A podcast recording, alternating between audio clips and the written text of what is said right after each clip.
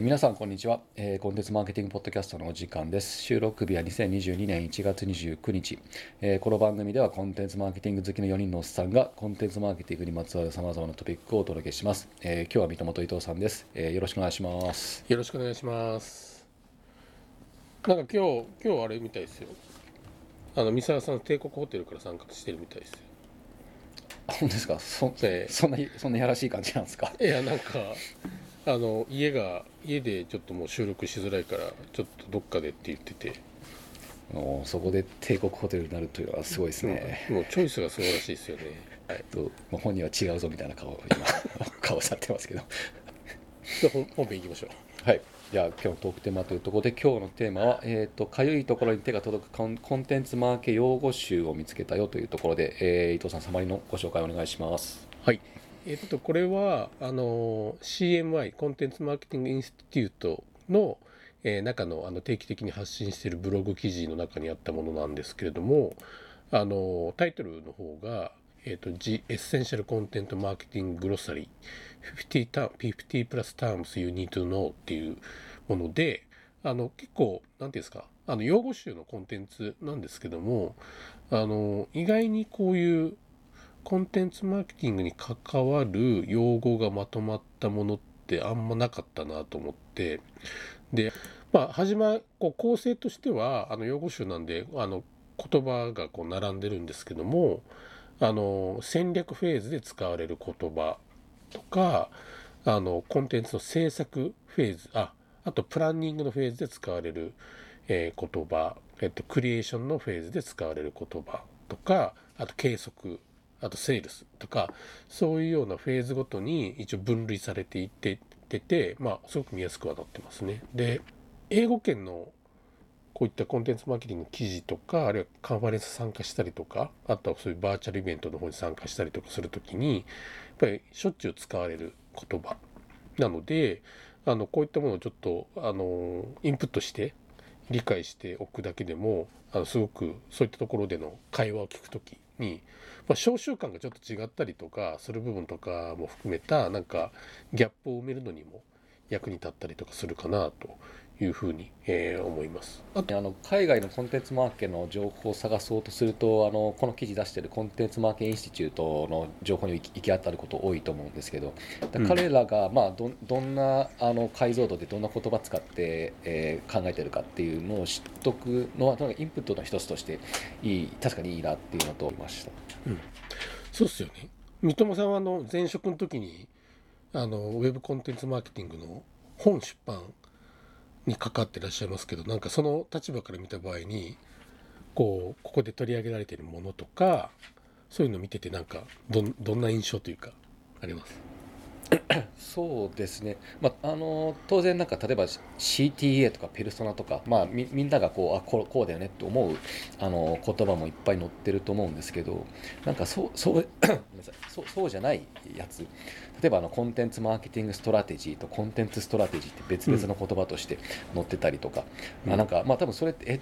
違うもんなんだっていうかそれぞれ違いなんなのって結構みんななりがちだったりするのもあったりすると思うので。うん。えー、とそこの違いを把握しておくとなんかプランニングの時の解像度があ上がるとかっていうのはうん。あるなと思いました、まあ、特になんかコンテンツストラテジーの考え方が抜けた抜けてるがばかりにちょっと失敗するとかっていうのなんかあるなと思ってるので、なんかここで一回そういうのを目通しておくのはいいなというふうに思ってます。そうっすよね。なんかコンテンツストラテジーって日本語で言ったらコンテンツ戦略っていう言葉になってでコンテンツマーケティング戦略コンテンツマーケティングストラテジーコンテンツマーケティング戦略で多分そのあたりってこうごちゃっとなってる。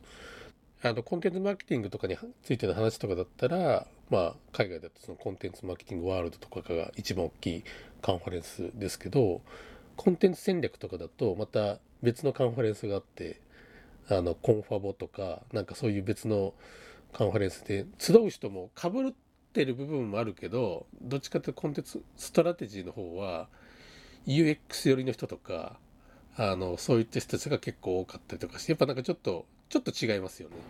うん、だからコンテンツストラテジーってなんかどうコンテンツを作るのかとか管理するのかみたいなあの話だと思うんですけどうんなんか結構そのコンテンツストラテジーっていう考えを作った人人みたいのが多分なんか90年代とか2000年入らないぐらいのタイミングだと思うんですけどうん。結構なんかインテリジェントコンテンツとかそのかかコンテンツをどう管理するのかの方から結構入ってきてる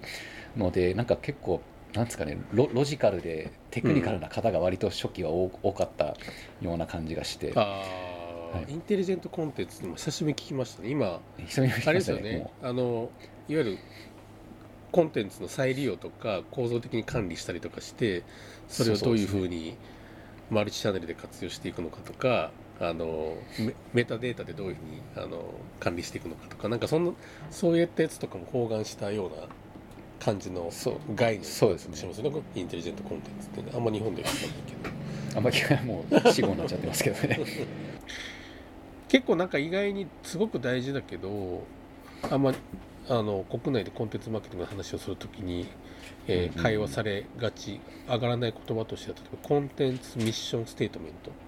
そうですよね。とか、ミッションステートメントの話とかってあんまないですよね。その なんかたあの施策をずっとやってる中の人はやっぱ思いがもう結構あある場合も当然多いと思うのであの、ああのまあ、ミッションステートメントを落とし込めるぐらいのこう考えとか思いとかあると思うんですけど、まあ、いきなりその外部から入ってこられたライターさんとかだとやっぱそこに急にキャッチアップできないので、まあ、なんか極端な場合だとじゃあキーワードこのキーワードで上位に上げればいいでしょっていうふうに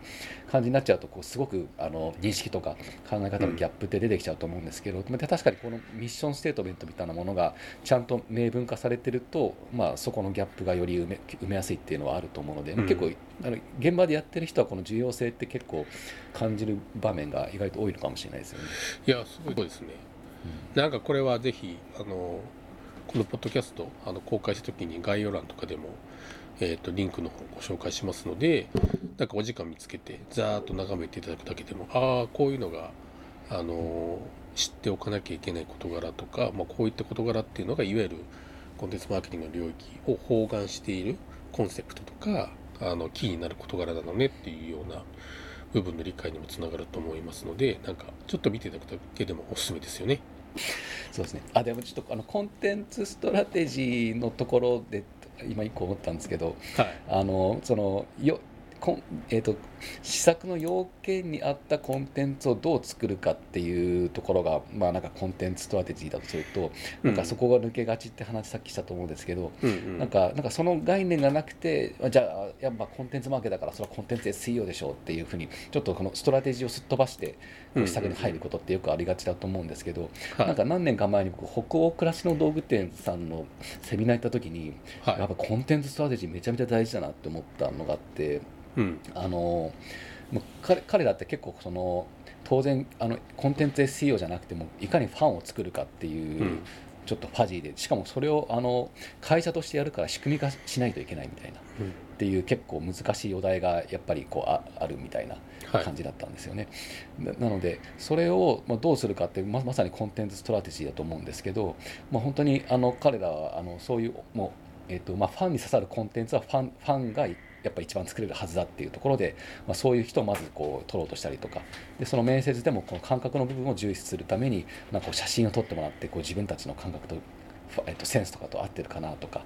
なんかそういうあの採用のあのプロセスも結構決めて、まあ、結果的に自分たちと同じ価値観のコンテンツがこう仕組みとして発信されるようなものを作っあの仕組みを作っていたので、まあ、なんかそれってコンテンツストラテジーだなっていうふうに思思いますしでもそれって前段の課題感としてこのファンにファンの心に刺さるっていうこうファジーなコンテンツを会社としてどう仕組み化するかっていう課題感がなかったらそもそもそういう発想って出てこなかったと思うのでうん。やっぱりうんこのコンテンツストラテジーをどう作るかっていう課題感をプランニングの時に持っとくっていうのはなんかすごく大事だなというふうに思いましたね。なるほど面白い話ですよね。そのなんか今の話聞いててえーっとなんていうんですかね。コンテンツマーケティングに関わるその領域のところにやっぱり職種っていうのが多分複数あってそれを持っててやっぱり戦略の人と、まあ、クリエーションの人とあとはそういうメジャーメントのところに強い人とあとはそういうセールスのプロセスの部分みたいなところとかでやっぱりコンテンツマーケティング一つとってもあのやっぱりそれぞれのプロセスのところでのやっぱプロフェッショナルとかやっぱここの部分に自分の強みがあるみたいなところとかっていうのがすごくあのなんですか求められてくる、まあ、必ずしもライターさんだけでもないし必ずしも SEO の人だけでもないし、あのやっぱりその大戦略を考えられる人とかそういった人とかっていうのもやっぱりあのすごくあのバリューが高いというかそういったようなところだと、そうですね、だから北欧暮らしの道具店の方も当然コンテンツストラテジーっていう言葉を知った上でやったわけではなないと思うので、まあ、単純に優秀,、優秀だったのでそこはちゃんとあの検討できたっていうところだと思うんですけど、まあ、そういう場合じゃなかったとしてもやっぱりこういう言葉とか考え方をあの抜け漏れなく抑えてるとちゃんと漏れなく検討できるっていうところはあるんだろうなという意味ではこの確かこの用語集をちゃんとあのえーと、端から知っとくっていうのは結構大事だなっていう感じがしますよね。うん、そうですねはい、えー、では、えー、今日の最後のまとめの方伊藤さんの方、えー、お願いします。あそうですねあのー、まあすごく年の初めのあのー収録なので比較的こう基本に立ち返ってだけど大事なことでやっぱり毎年毎年徐々にあのー時間が流れる中であのコンテンツマーケティングに関しての取り組み方っていうのもやっぱりこう深みを持たせていくってことはとても大事かなと思うので、まあ、そういった時にこういったあのテクニカルタームをこう改めてしっかりあの読んでみてちょっと想像力をいろいろ膨らませる理解を深めるっていうのはすごく大事かなというふうに改めて思いました。はい、えー、ということで今日、えー、今回はこの辺ということで、えー、CMP では皆様からの番組に対するメッセージをツイッターから募集しています。えー、ハッシュタグ CMPJP をつけて投稿していただくか、我々4人のアカウントへダイレクトメッセージをお送りください。えー、今後も継続的に番組を聞いてくださる方は、ぜひ、ポッドキャストへご登録ください。また内容が気に入ったら、えー、レビューもお願いします。えー、それではまた次回お会いしましょう。ここまでの相手は三笘と伊藤さんでした。えー、さよなら。さよなら。